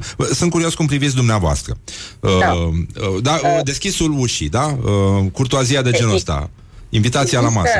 Există ceea ce obișnuiesc să numesc un feminism misogin.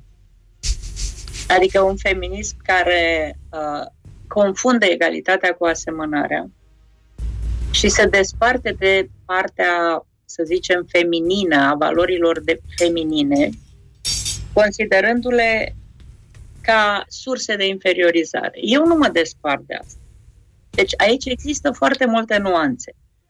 Eu cred că în realitate tot ceea ce noi numim virtuți masculine sau virtuți feminine, chiar dacă cuvântul vir vine din... E monopol de sex, să zic așa. Trăsăturile feminine bune, grija, empatia, mai multă intuiție, mai non-conflictual, mai cooperant și trăsăturile masculine frumoase, ele pot să stea foarte bine una lângă alta, nu una contra alteia și mai ales nu într-o ierarhie. Unii mai sus și alții mai jos. Pe mine nu mă deranjează că suntem diferiți și eu nu confund egalitatea cu asemănarea. E vorba de egalitate în fața legilor, a normelor morale, pentru credincioși în fața lui Dumnezeu și nu e vorba de asemănare. Nu trebuie să semănăm, adică nu cred că mimetismul ne ajută cu ceva. În schimb, faptul de a accepta diferențele ca fiind o formă de îmbogățire a umanității ne ajută, cred, foarte mult și nu ca un prilej de inferiorizare, o să spui că ăsta e sexul superior, alt inferior, unui tare, altul slab. Vedeți și asimetria asta. Femeile sunt sexul slab, dar consolare, frumos. Bărbații sunt sexul tare, fără consolarea că e urât, nu? Mai ales deci bărbatul urât, da. Bărbatul român cu pălărie e cel mai urât lucru. E clar că mai ales cu vârsta învățăm că frumusețea nu e atâta încărcasă Cât în caracterul omului și în felul în care își tratează semenii. Mi-a plăcut asta cu această confuzie între egalitate și asemănare, pentru că seamănă puțin cu obsesia veganilor sau roveganilor pentru imitarea realității formate din produse din carne. Spun mici vegani, sarmale vegane, cam așa arată și, și femeile din viziunea asta. Nu știu dacă vă dezamăgesc, eu sunt vegetariană, nu vegană, dar asta, mă rog, e o opțiune de sănătate la mine povestea asta, însă niciun caz nu mi-ar trăsni prin cap să fac o religie din asta și să îi consider pe ceilalți defecti. Este opțiunea mea. Păi... Hai să vedem în ce măsură femeile fac rău cauzei feminismului și o să am ales două exemple strălucitoare. Începem cu adversativa, practic, este definiția adversativului în cultura politică feminină românească. Viorica Dăncilă, mă rog, nu mai bag aplauze, astea le avem cu toții pe dinăuntru, și a spus: sunt un om puternic, chiar dacă mulți au spus că sunt femeie. Eu nu știu să... Deci, Știți, Noica nu insulta oameni și pentru că nu putea să insulte așa direct, foloseau eufemisme. De exemplu, putărică nu este vizitat de concept. Ah, de la Noica vine asta? De la Noica vine. Ah, îmi place. În concluzie, mi-e greu să comentez despre cineva care nu e vizitat de concept, îmi pare rău. Da. Mai era una care, nu știu dacă a ajuns la dumneavoastră, de la doamna Grațiela Drăghici, bună prietenă cu doamna Dăncilă, colege de absența conceptului. Legea e foarte clară. Expertul poate atrage semnal din perspectiva unor stereotipuri legate de meserii masculinizante. De ce o femeie nu poate fi motostivuitor? De ce un bărbat nu poate fi om de servicii? Dacă luăm așa în oglindă stadiul acela de guvernări și mai luăm și pe Daia, nu? Da. Pe Pop, etc., etc., nu o să obținem ceva mai breaz. E aceeași nevizitare de concept.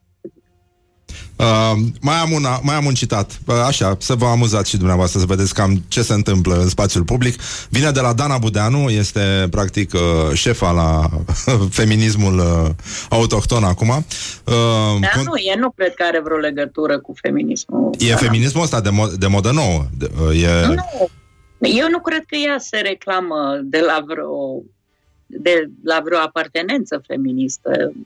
Nici nu știu dacă are minimă cultură pe zona feministă. În fine, da, hai să zicem, o femeie puternică în spațiu public. Și independentă, da.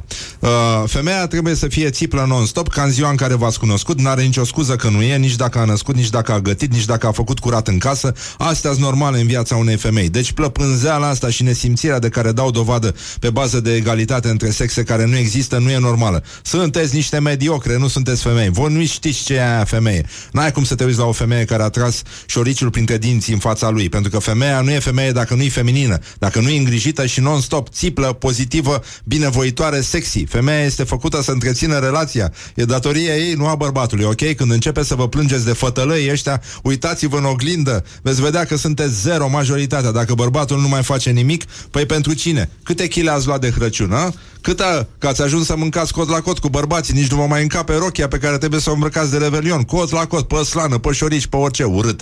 N-ai cum să te uiți la o femeie care a tras șoriciul printre dinți în fața lui. N-ai cum, nu mai aveți nicio clasă, nici finețe, nici nimic. Dana Budeanu. Și ce vreți să comentez? În orice caz, nu are săraca nici măcar cea mai vagă urmă sau tușă de feminism. La aprozat merge. La felul în care se produce ce-i privește pe bărbați, ea are o problemă legată de umanism, respectiv femeia asta vorbește, tratează lucrurile ca și când ne-am aflat înainte de crearea întregii mișcări culturale, sociale și politice umaniste. Este anteumanistă, nu postumanistă. Ce mai rămâne acum adică cum vedeți reconstruită relația frumoasă, armonioasă între bărbați și femei în societatea românească? De la ce pleacă? Putem să deschidem ușa unei femei când mergem la restaurant? Putem să îi ținem, să-i așezăm scaunul? E un gest de curtoazie sau e un gest umilitor?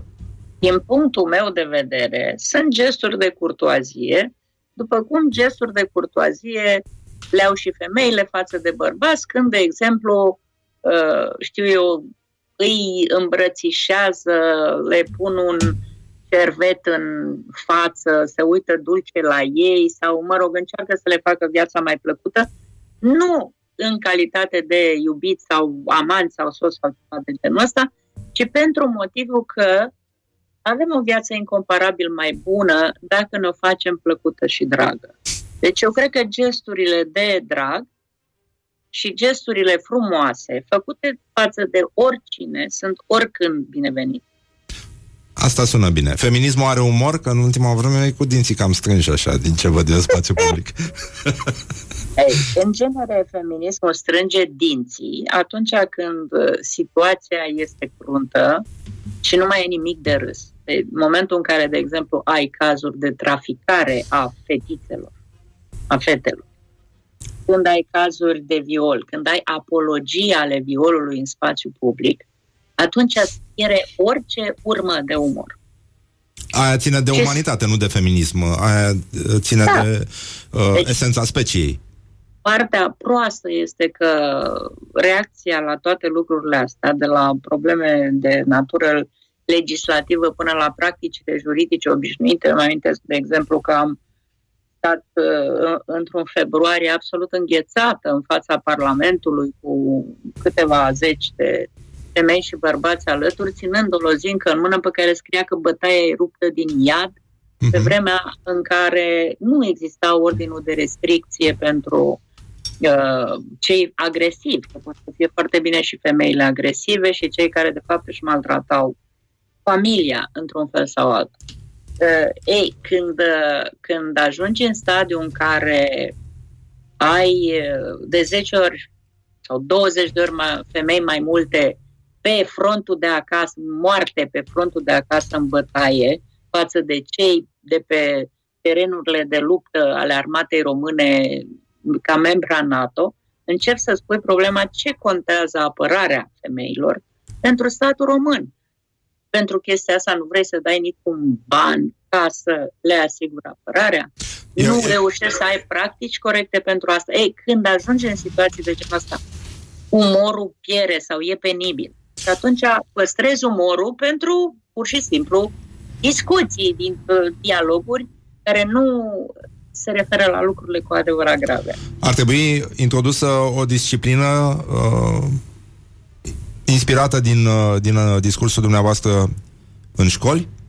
Ar putea face parte din educația celor mici? Ar putea să facă parte în mod explicit, să zicem, ca disciplină, dar după părerea mea ar trebui să facă parte în mod normal din toate disciplinele. Adică, pe scurt, dacă eu am abecedare în care continuă femeile să țeasă și bărbații să meargă pe tractor, și creez un model cultural din ăsta antideluvian, mi se pare caragios, nu? Dacă induc iară roluri din astea de gen penibile, dacă, de exemplu, nu comentez niciodată Ultima noapte de dragoste, Întâia noapte de război, și în sensul în care efectiv acolo femeile intelectual sunt umilite. Deci nu e problema să o scot din manual, problema este cum o comentez. Cum comentez personajele?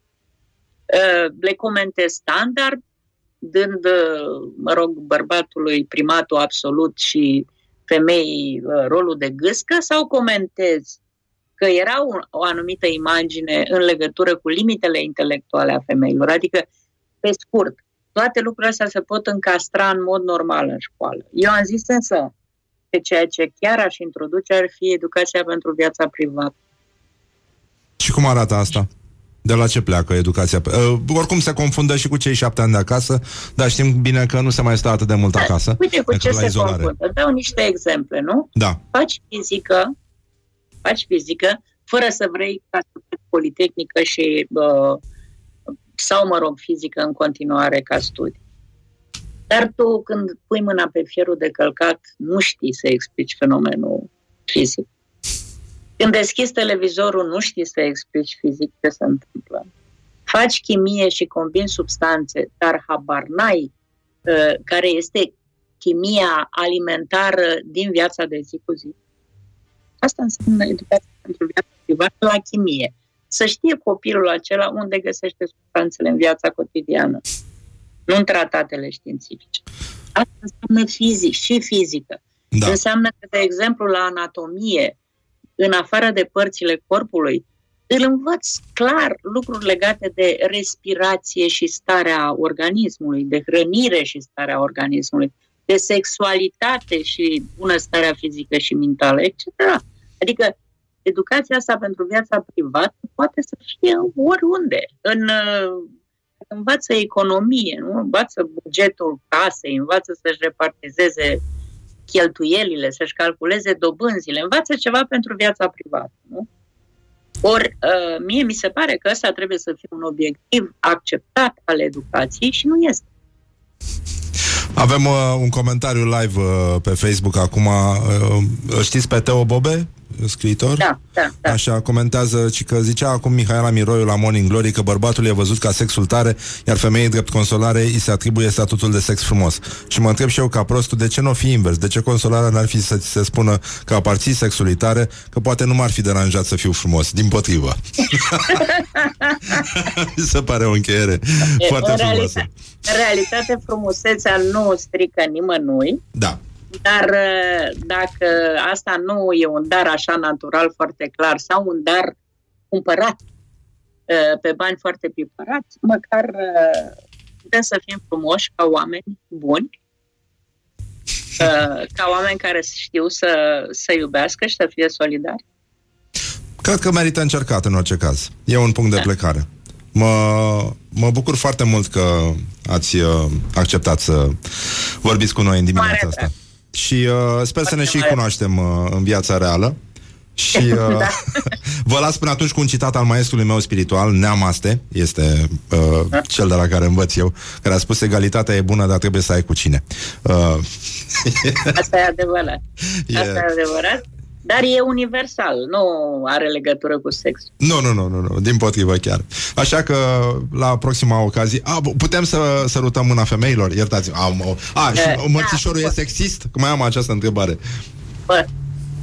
Așa cum se practică acum, n-aș zice sexist. E limitat, pentru că tradițional mărțișorul era un simbol al fertilității, primăvară, fertilitate vegetală, umană, etc., și erau oferiți și bărbaților de către femeile, făceau șnurulețe pe care bărbaților tineri le puneau la pălărie. Da. Deci, pe scurt, tradiția mărțișorului îi viza și pe bărbați pentru că era simbolul fertilității și femeii. Sună bine până aici. Mai aveam o mică rugăminte la dumneavoastră. Puteți să deschideți Facebook pe telefon? Pe telefon. Da? Merge? Sigur. Să încercăm, noi avem un test cumplit aici, se numește Temutul Test Enceanu, cumplitul Test Enceanu de la Morning Glory. Deci eu ce caut aici? Constantin Enceanu Oficial. Este un cântăreț de muzică populară din zona de sud. El cântă, printre altele, o melodie care se numește Mă pusei în pat lungit, și este modul nostru de a demonstra că, nu-i așa, pe toți ne unește câte ceva. Uneori credința, alteori Constantin Enceanu. Și acum vrem să vedem câți prieteni de-ai dumneavoastră au dat like paginii Constantin Enceanu. Acesta este cumplitul, temutul Test Enceanu de la Morning Glory, la care Cătălin Tolontan a luat 0. Adică 0 prieteni. Așa. Constantin Enceanu și mai departe? Oficial, da. Oficial. Să vedem. Are ce se întâmplă. La cover foto o poză cu el și cu numărul de telefon. O să recunoașteți după portul popular autentic. Da. Așa. Și acum mergem la comunitate și acolo ar trebui să vi se arate câți prieteni de dumneavoastră au dat like paginii Constantin Enceanu Oficial. Să vedem ce ne unește cu adevărat în țara asta. Suspans, emoții pentru mare parte din feministele de la noi din țară. Iată, cumplitul Test Enceanu merge mai departe, acolo unde niciodată n-am fi gândit cu gândul. Ne descurcăm? Nu, niciun prieten. Hopa! Niciun prieten comun? Da. Ați obținut punctajul maxim, practic. Doar Cătălin Tolontan și Șerban Pavlu, mi se pare. Șerban Pavlu, da. Da, au avut 0 prieteni comun. Dar mă rog, rămâne să vă mai uitați, poate vă ajută cineva mai îndemânat cu internetul, cu Facebook-ul. Nu, eu sunt, cu Facebook-ul sunt foarte îndemânat. Bun, atunci la comunitate avem 0 prieteni în comun. Da. Bun, zero. Da. Atunci trebuie să devenim prieteni ca să aveți măcar unul în comun, adică pe mine. Și vă mulțumim foarte mult. Cred că v-ați împrietenit strategic. Mă rog, o să... Da, vedem ce se poate face, în orice caz. Vă mulțumim foarte mult. Mare drag. Și aștept să ne cunoaștem. Și eu așa, într-un mod foarte nesexist, sau, mă rog, neinterpretabil, să știți că mie îmi place să îmbrățișez bărbați, chiar cei care, cum să spun, bărbații care îmi plac, pentru că îmi creează o stare bună. Bun, pot să vă îmbrățișez Cu da, și eu okay. Cu la fel. Și mă rog, dacă îmi permiteți, o să vă și pup. Așa cum se pupa lumea acum. Mă pupau pe mine mătușelele în copilărie. Pupatul ăla mi se pare cel mai drăgăstăț lucru de făcut între oameni. Așa că vă mulțumesc foarte mult și aplauze încă o dată pentru ceea ce faceți și sper că lucrurile să fie reverberat și în rândul ascultătorilor noștri. Și vă mulțumim foarte mult. Mare drag. Și ne vedem curând. Vă pupăm dulce pe ceacre, că na, așa facem noi la Morning Glory. Și vă mulțumim foarte mult. Bun, am stat de vorbă cu doamna Mihaela Miroiu, profesor universitar și susținătoare. Da, rămâneți puțin cu noi. Noi închidem acum emisia, intrăm în reclame, dar rămâneți puțin cu noi să facem o fotografie. Cu monitorul, așa cum putem. Cu monitor, da. Bun. Deci vă pupăm dulce pe ceacră și imediat după un scurt grupaj de publicitate ieșim din live? Da, pentru că nu avem film de pauză, e bine, complicat. Da. Așa, bun. Da. Deci ieșim din live și imediat formația de Peltics va interpreta o piesă bine cunoscută a formației, dar nu pot să vă spun. Lasă. Morning Glory on Rock FM. Morning Glory, Morning Glory. Dă cu spray la subțiorii. Și bonjurică, suntem la Morning Glory încă și vrem să ne luăm rămas bun. Le mulțumim colegilor noștri rămași acasă, nu e așa? Pentru că cineva trebuie să se întoarcă să povestească, nu? Ce a văzut, ce a trăit și așa mai departe. Deci Luiza, Laura și Horia, vă mulțumim foarte mult că existați și vrem să vă dedicăm un cântec care nu e așa, vorbește despre legătura între oameni, despre dragoste, despre ceea ce ne leagă, pentru că Morning Glory nu e misogin doar cu femeile, este și feminist cu absolut toată lumea, la egalitate. Și de asta zicem noi că a sosit momentul, dragă Misu, formația de Peltic se întoarce în aplauzele dumneavoastră de micile, foarte micile, da, foarte mici. Minusculele. Nu. O să apar în culânchi pe micile clane. De aici a și apărut ulterior, știi, asta. Ce? De la minuscul. Minusculă și după aia, mă rog, am înțeles, da. Pe lanțul trofic, pendulă, basculă, de asta. Ok. Da. Așa, deci am ales în această dio piesa unei formații care are numele unui continent, nu? Da? Da. N-ai zis? India? Nu. E pe acel continent. Londra? Nu. Mă rog. Este vorba despre Asia. Asia. Bun. Și, da. O să cântăm doar refrenul, nu pentru că atâta timp. Da, atâta timp. Da, cântăm de două ori. Da. Hai. 2, 3 și. Ia cu tine inima mea, și ascunde un bagaje pe undeva. Ia-o cu tine acolo în America sau în Asia. Ia cu tine inima mea, și ascunde un bagaje pe undeva. Ia-o cu tine acolo în America sau în Asia.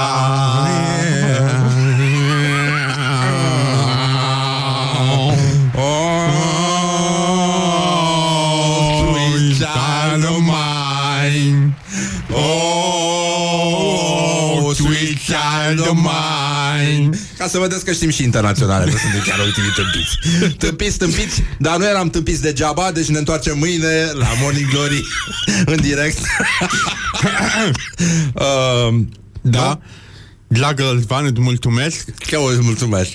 Le mulțumim colegilor, le mulțumim ascultătorilor. Și chem cu mantra noastră pe care o spunem în fiecare dimineață: Dom, dom, pofticios, dom, dom, pofticios. Morning Glory. Stay tuned or you'll be sorry on Rock FM.